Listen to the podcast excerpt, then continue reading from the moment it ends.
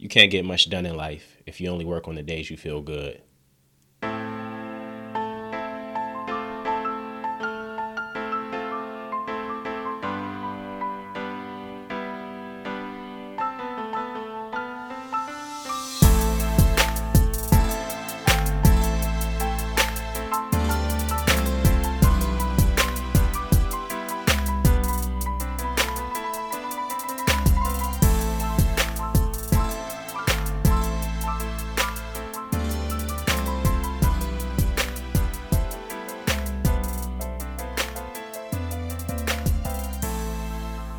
Thank you for joining me for another episode of the Quotes Light and Motivation Podcast. I'm your host, William H.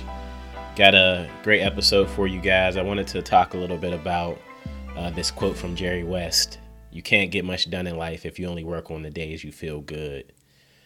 Um, I just I just think it's relevant, man. It's it's real. Um, you know, I just think so many days I, I wake up and I don't feel like going to work or feel like uh, putting up with the things I have to put up with or feel like taking care of the responsibilities I'm responsible for.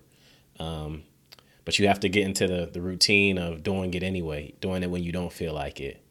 Um, and you kind of have to uh, work beyond your feelings, work beyond how you feel, how something feels to you, or how you're feeling in the given moment. Um, because sometimes those feelings aren't real. Sometimes it's, you know, um, sometimes it's your your mind playing tricks on you. Sometimes it's something you ate. Sometimes you didn't sleep well and you just aggravated. You know, it could be a number of things that are affecting the way you feel. So, um, I want to talk a little bit about how do you get things done when you don't feel like it? How do you get beyond that feeling of, you know, frustration, anger, um, the feeling of not wanting to do something? How do you get beyond that and still get things done? Um, so I think one of the first things you have to do is to acknowledge your feelings, right? Acknowledge the way that you're feeling. Realize, okay, I don't feel like working out today. I don't feel like going to work today. I don't feel like putting up with my spouse today, whatever it may be. but just acknowledge the way you're feeling. It's okay to feel how you're feeling, acknowledge how you're feeling, and then begin to think about, you know, what do you think is causing you to feel this way? Um, like I said, did you have a, a rough night of sleep? Um, or you aggravated last night? Did you stay up too late? Um, did you, you know, um, were you out too late last night? Things like that. What what um, what's causing you to feel this way? And maybe you can't. Sometimes you can't identify exactly why you're feeling that way. It's just a feeling that you have, and it's okay. You know, it's okay to acknowledge that feeling, but still go about your day and still can get uh, go about your day and complete the tasks that you have to get done for the day. But you know, we want to make sure that we're acknowledging the way that we're feeling.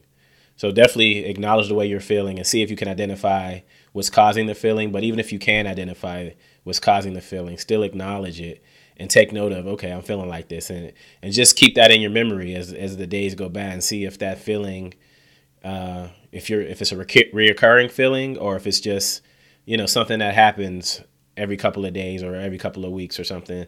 But if it's something that occurs on a regular basis where, you know, multiple days in a row you're feeling the same way, you're not feeling like doing something, then you may need to reevaluate what you're doing. You know, may need to reevaluate what you're focusing on or or what you're putting your energy into that's causing you to to have these uh, negative feelings.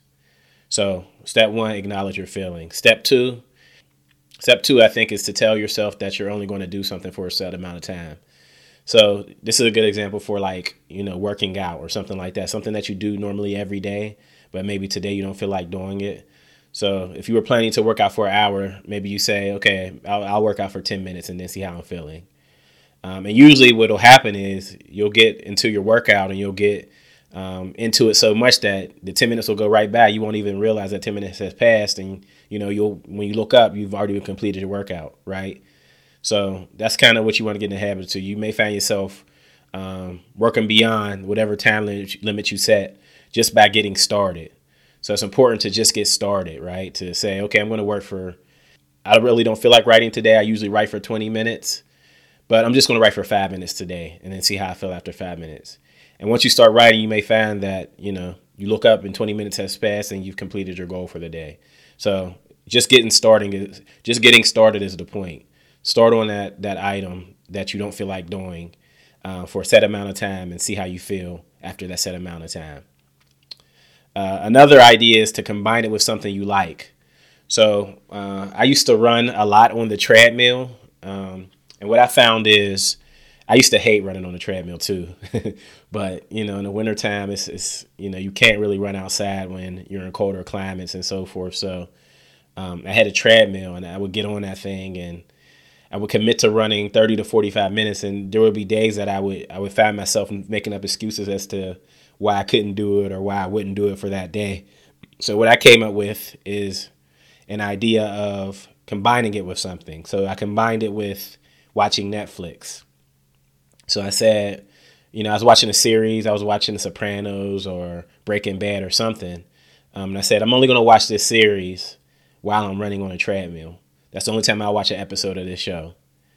And so what I found myself doing is instead of me dreading running on a treadmill every day um, after work or five days a week, I started to look forward to it, right? Because I was so invested and so interested in the next episode of the show that I was watching while I was running that I didn't mind running as long as I could see what was going to happen next in the show.